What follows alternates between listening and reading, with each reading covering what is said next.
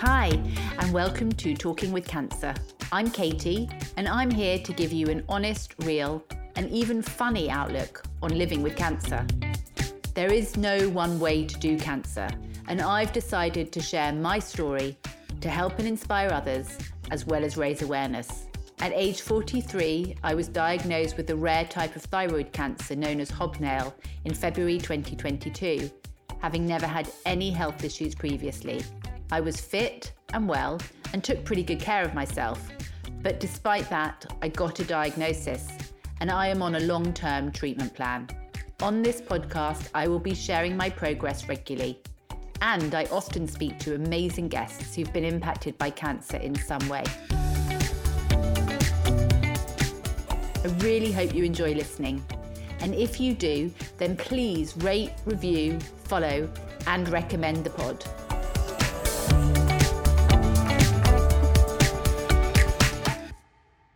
Hello, listeners.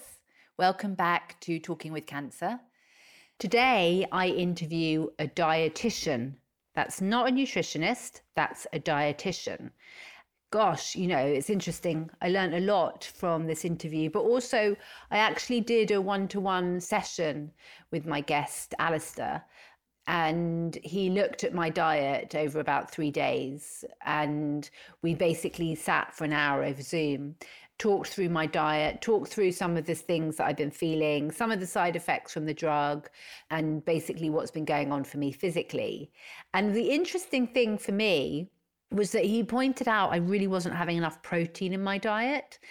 And I was having a lot of fiber, too much fiber, that was kind of causing quite a lot of bloating. So he suggested as well introducing some more white carbs.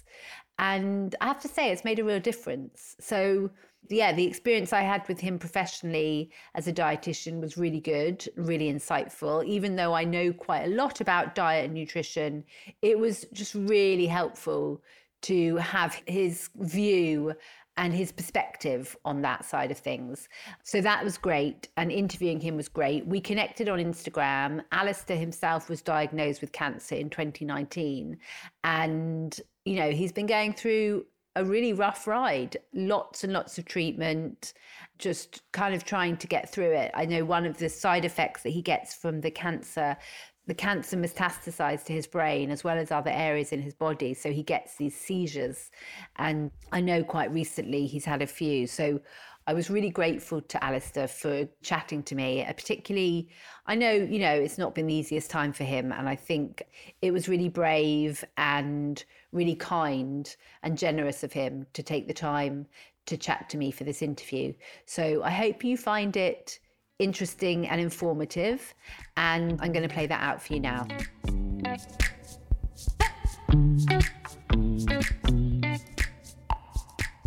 It was lovely to finally meet you because I know that you get treated at the Royal Marsden, which is where I get treated. So we probably crossed paths and not even known it. Um, I know so that's so possible, isn't it? Yeah. Next time we'll have to try and diarize, diarize so that we're there at the same time. Yeah. I'm not sure patients are supposed to synchronize. No, I'm like... there next Tuesday for radiotherapy if you happen to yeah. be around. Oh wow, I'm getting some scans. and actually, when we connected, I guess I wasn't entirely clear because I knew that you were a dietitian. Mm-hmm. I kind of thought, oh, I know about nutrition and dietitian and I've had a nutrition before and actually I have used your services which very good I'll, I'll, add but it's different. Can you explain the difference between a nutrition and dietitian please?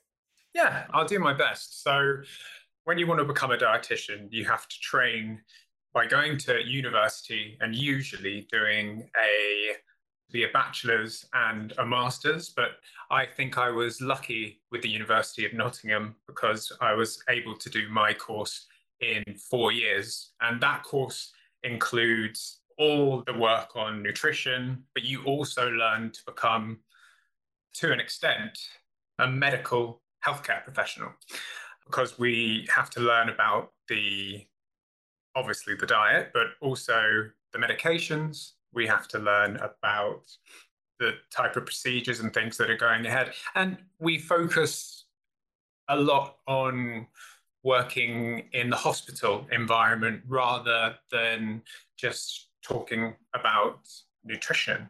We have to do things like placements as well. I had to do three placements. They varied at different places in the country. I did my placements at Doncaster. Basically, instead of getting summer holidays, we get to do a placement instead.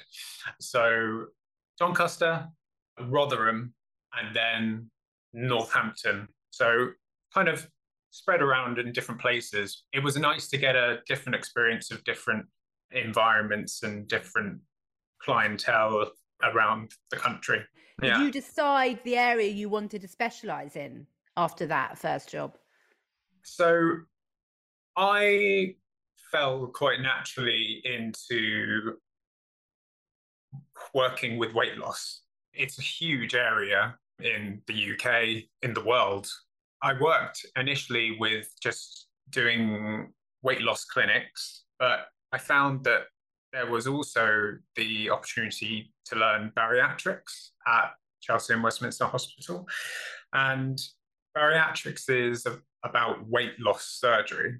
And you have to work with what we call an MDT. So, an MDT is a multidisciplinary team, and it's full of all the different specialities that you need to help in that area. So, you've got psychologists, most importantly, you've got the dietitians, you've got endocrinologists who look at what's going on in terms of hormones and bloods and whether there are medications that can assist with changing what's going on in the body.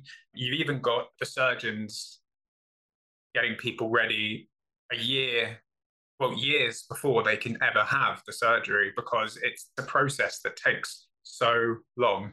Mm. I found that that was one of the big areas that I got interested in. Why were you drawn to that area specifically then?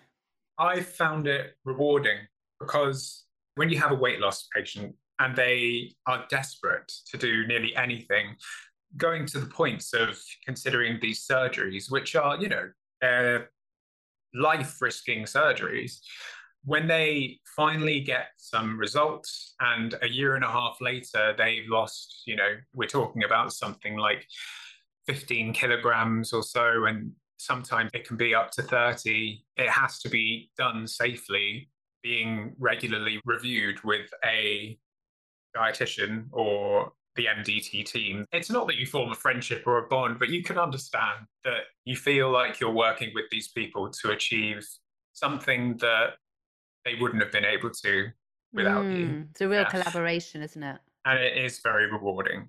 Mm. I find, yeah. I mean, we talked a little bit off pod about. I interviewed Dr. Anisha Patel, who had bowel cancer, and she talked in the interview about, you know, she knew the realities of what that meant, and it was much more scary for her. In your case, having worked in hospitals and how much work did you do with cancer patients and how much has your own cancer diagnosis changed, you know, your relationship with food and diet? So we probably chatted about this previously. I feel like my cancer has been a little bit different than most people would be when they get their diagnosis. I remember it very, very clearly. I saw it as a challenge. The thoughts going through my head as I was told, you know, you've got a necrotic lymph node sitting in your abdomen. It's spread to your liver, both lungs, and your brain. I thought first, who's going to look after my parents and my girlfriend? and after that, I thought, I have to beat this. I'm young. How old were you at the time? 29. Yeah. Oh, yeah. I'm young. Exercise is my thing. Um, and most people who found out I was diagnosed said, but you're one of the healthiest people I know, and you're a dietitian as well. Like, how can this happen to you? But all I could say to them was, look, leave it with me. I'm going to have a very, very good go at beating this. Leave it with me. Oh, Alastair. By the book. and that's what I've done. I've just practiced what I've preached in terms of working with my patients because I actually ran a cancer ward at one of my other hospitals, at the Wellington Hospital, I was in charge of a cancer ward. So I was looking after bowel cancer patients, pancreatic cancer patients, some relatively difficult cases in the private sector. Loved working with them and loved achieving some good things and bad things with those patients. It's always the case. Uh, yeah, as I said, saw it as a challenge, and still to this day, I just have to keep using what knowledge I have and what mentality that I have. Absolutely. Because, Sometimes you've got to dig really deep, but yeah, yeah, you've got the tools, right? Yeah, I've got the tools. You're absolutely right when you say that because I had the experience, had the insight, and all I need to do really to get through this is just rely on science, research, and advancements to get me the right treatment. And I think we're going to get there eventually. This is what I'm holding out for too. You know, yeah. like there's amazing research, there's stuff happening all the time, every day with treatment. So you just got to hang in there. The miracle drug is out there. Yeah. With the work that you did uh, with the cancer patients, was there ever like a common theme that you could say, okay, everyone's different and it's varied, but here's the one thing because like when you and i had when we did work together one of the things you said to me was like when you have an illness what we don't want is weight loss. So it's really important for you to maintain weight. That was really interesting for me.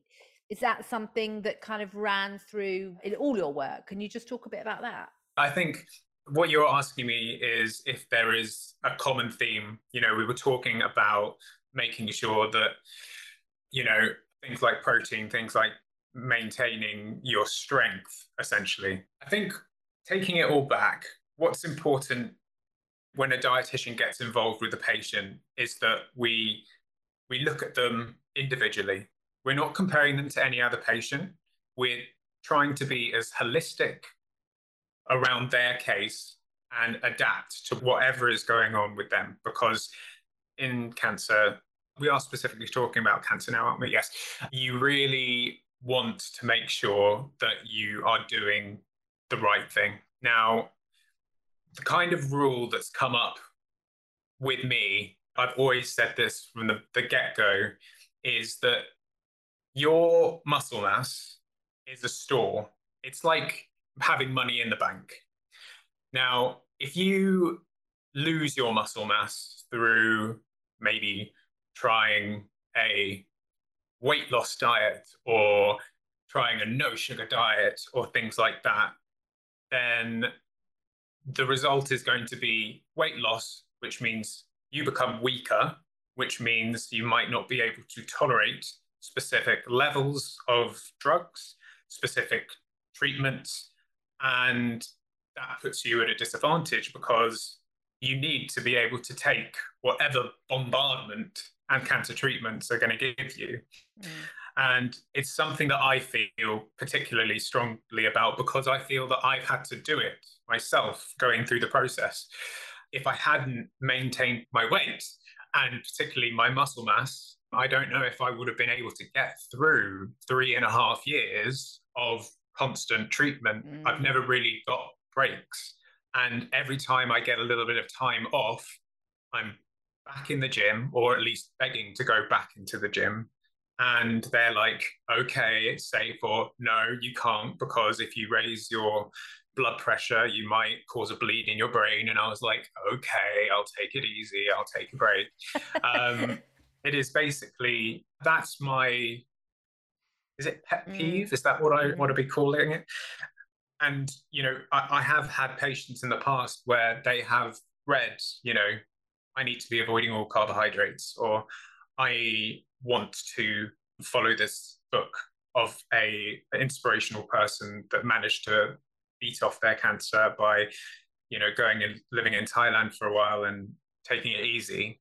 And unfortunately, it all comes down to this word that we use all the time as dietitians, and it's it's misinformation.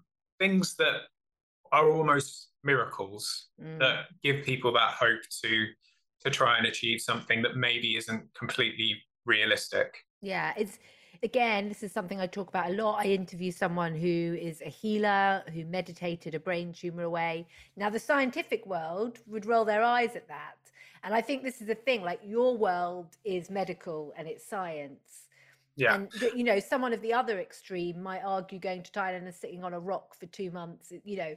But what I understand is that there's a lot out there which is misinformation and what it's doing is kind of exploiting a vulnerable community of people who have cancer and want to beat it and want to get rid of it and want to heal. So they will try any means possible. What I see is that that is really sad and it's really wrong.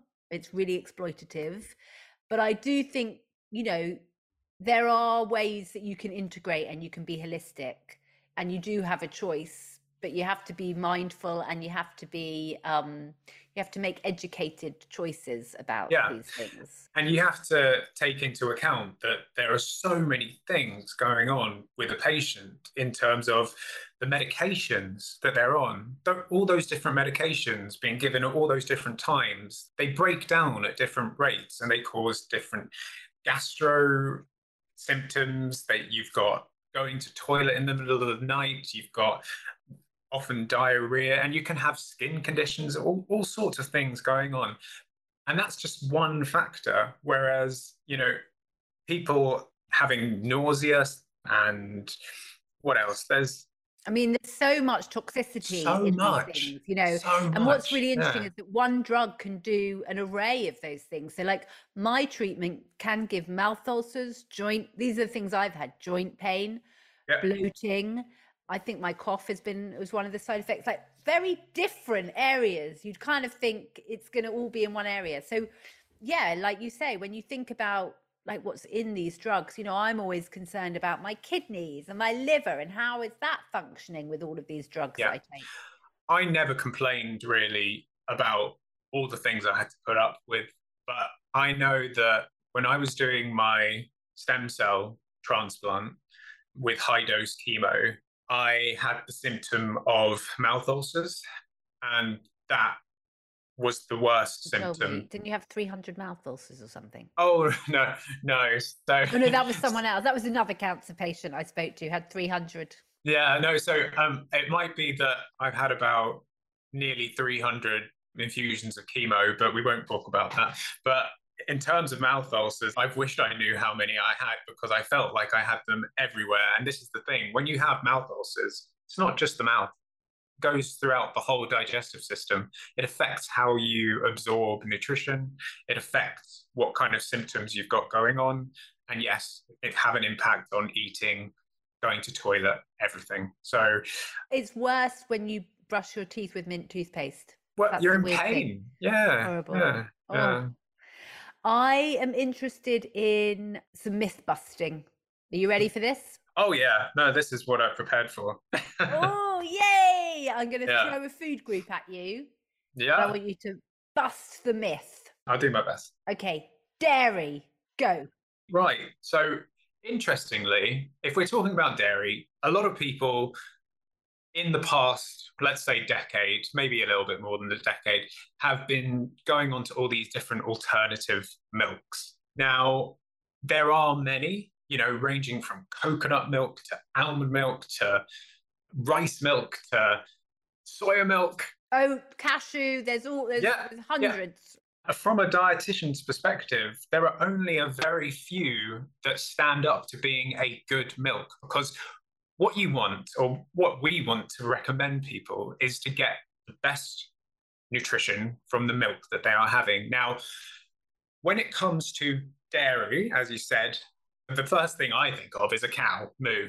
Right. So the thing about dairy is that you can have dairy intolerance, so cow's milk intolerance.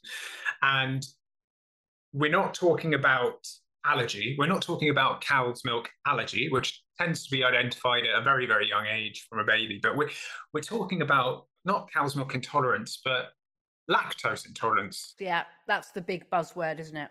Yes, because actually, a huge amount of the world population, about 65%, is lactose intolerant. Now, this tends to be the Asian population, definitely the sub Saharan, Afro Caribbean populations, and also uh, South America.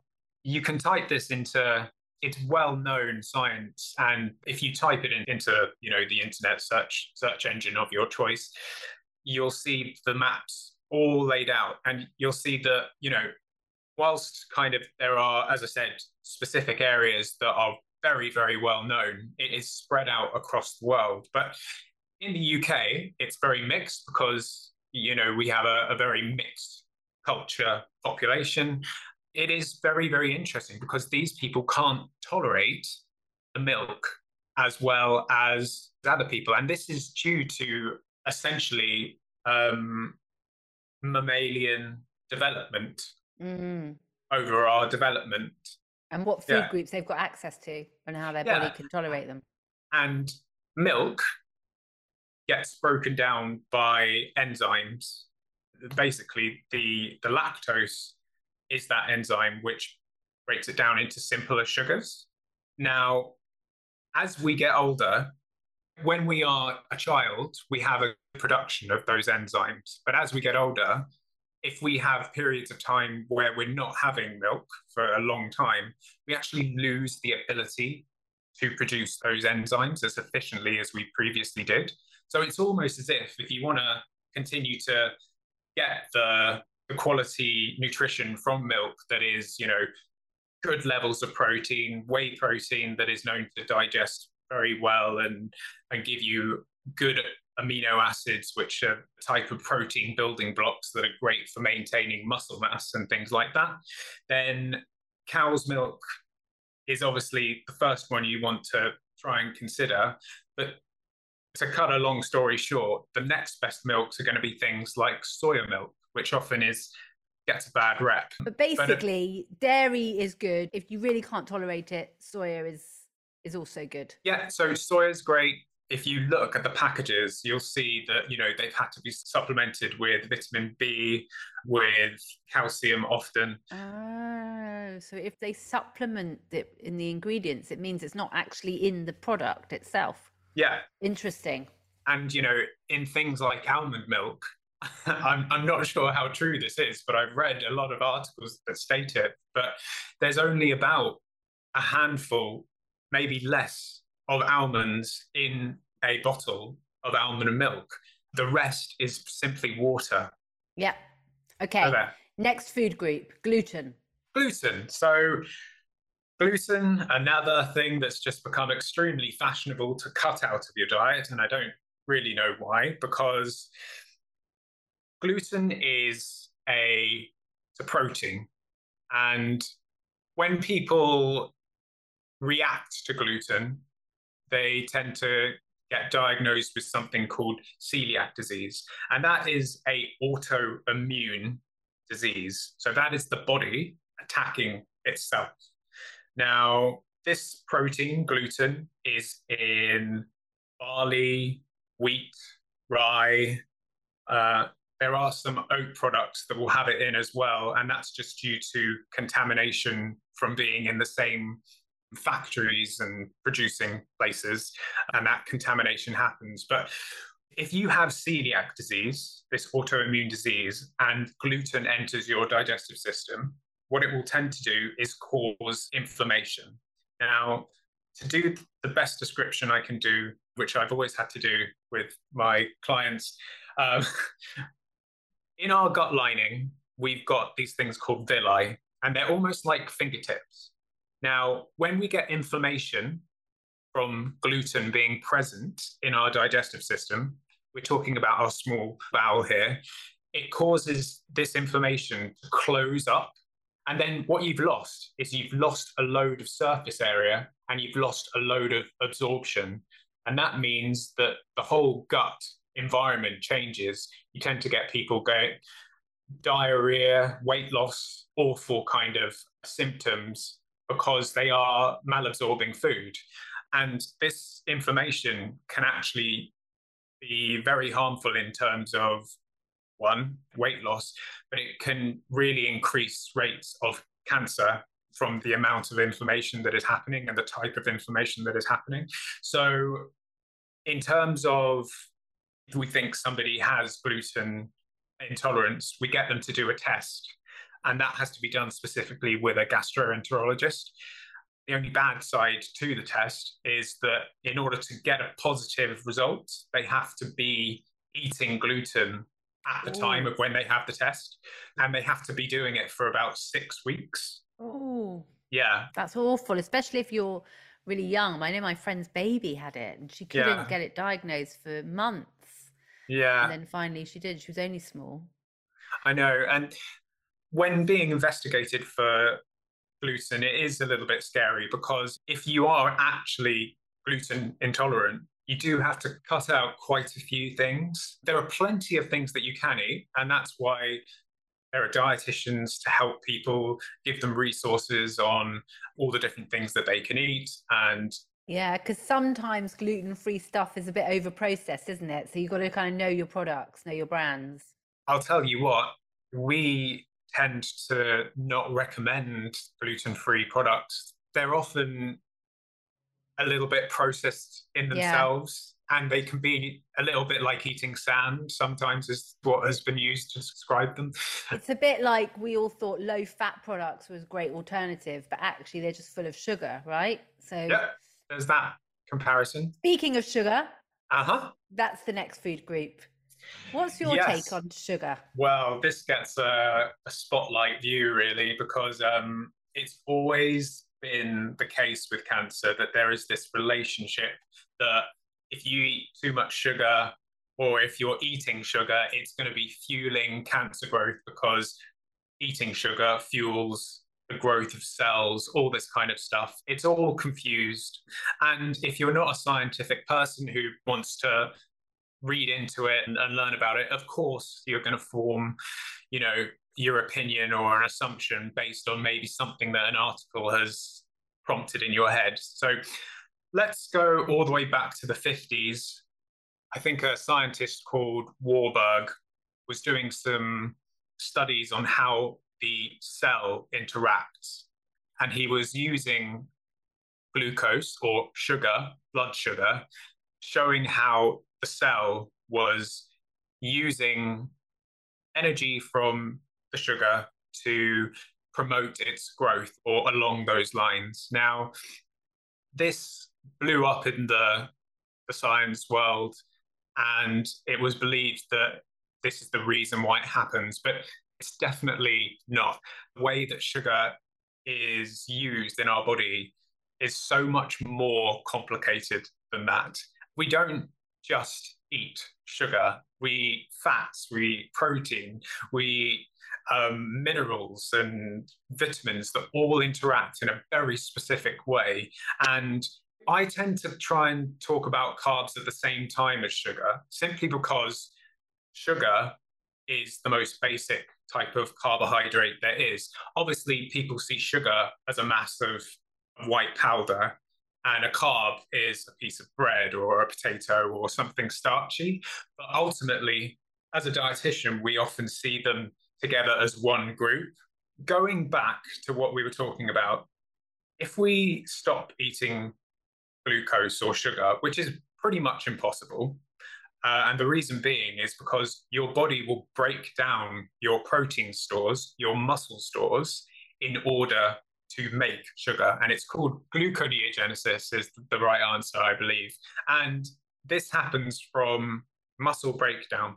Um, and essentially, you can try and stop your body using sugar to, to power your every cell in your body because every cell in your body requires glucose to to function you will never be able to beat it so please everyone stop trying to by cutting out sugar now when we talk about the types of sugar that you should be eating yes we don't want you having artificial sugars sugars that are added to foods you know like don't go and buy a packet of haribo and sherbet dips basically exactly. that's not what you mean when you say exactly. don't cut out sugar yeah so those things like sweets and confectionery um, and just you know just general sugar that granulated sugar that you get in a huge one kilogram bag, that's what we call added sugars. And added sugars, it's just a, a load of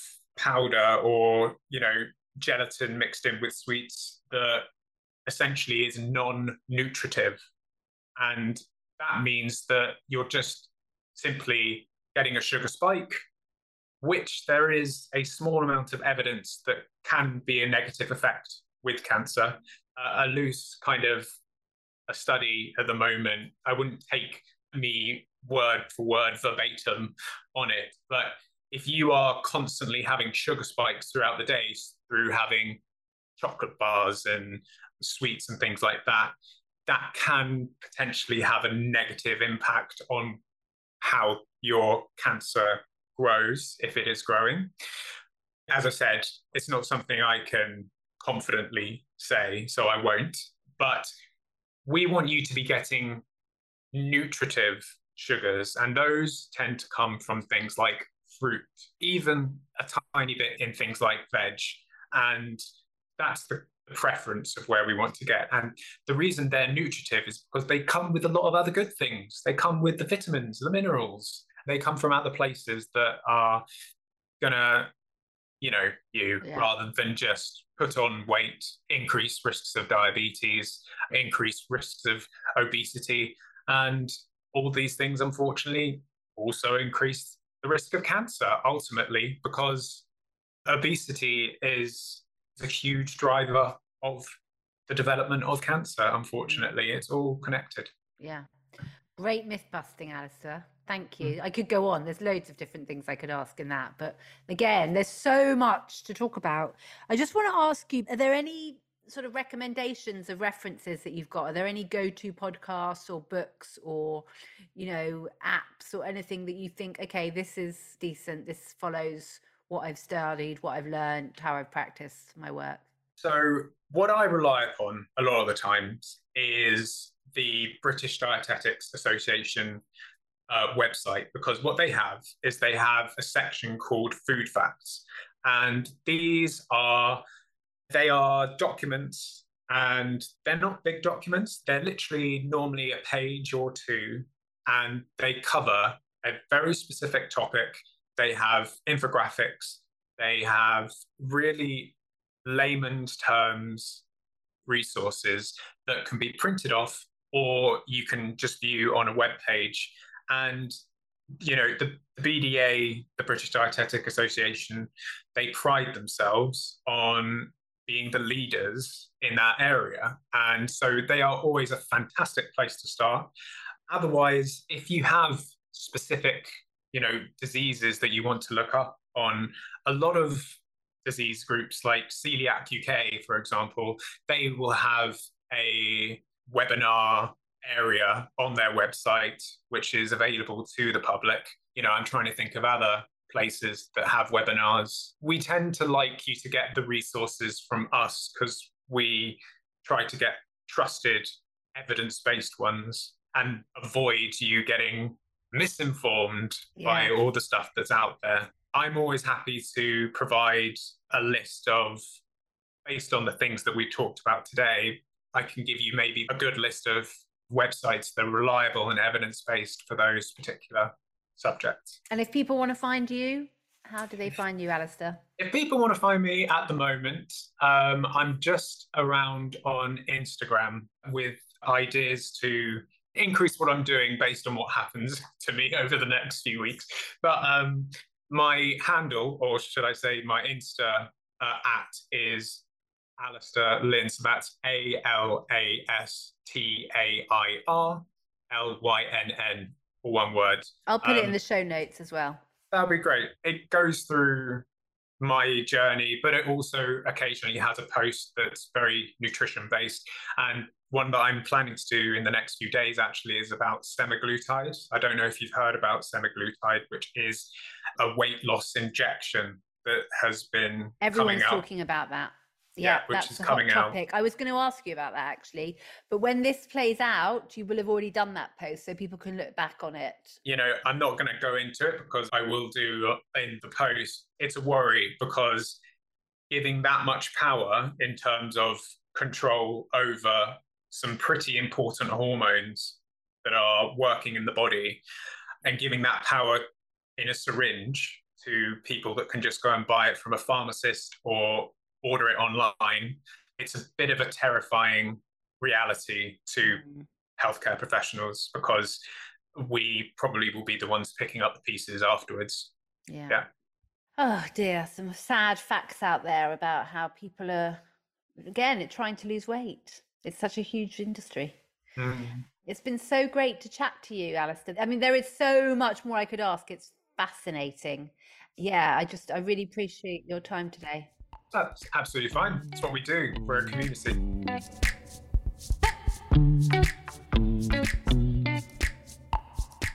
So, thank you, Alastair. I really enjoyed our chat. It was very interesting and informative. And I think that you obviously able to apply a lot of what you've learned to your own lifestyle now that you yourself are dealing with cancer. Yeah, I just thought there was a lot of interesting information there that you shared. So thank you. And I hope my listeners find that useful, which I'm sure they will. I'll put in the show notes more information about the BDA, the British Dietetics Association, and also how you can find Alastair on Instagram. Thanks again for listening this week, guys, and I'll see you next week. Take care.